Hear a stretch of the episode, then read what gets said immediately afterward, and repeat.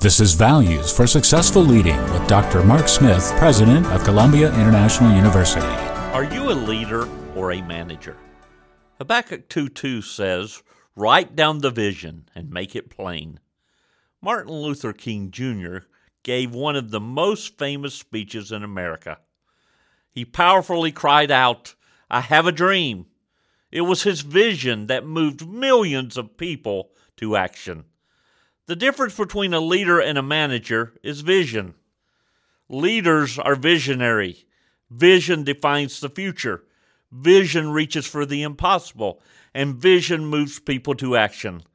Leaders, will you dare to dream bigger than managing the day to day? Vision is today's value for successful leading. Connect with Dr. Smith at ciu.edu.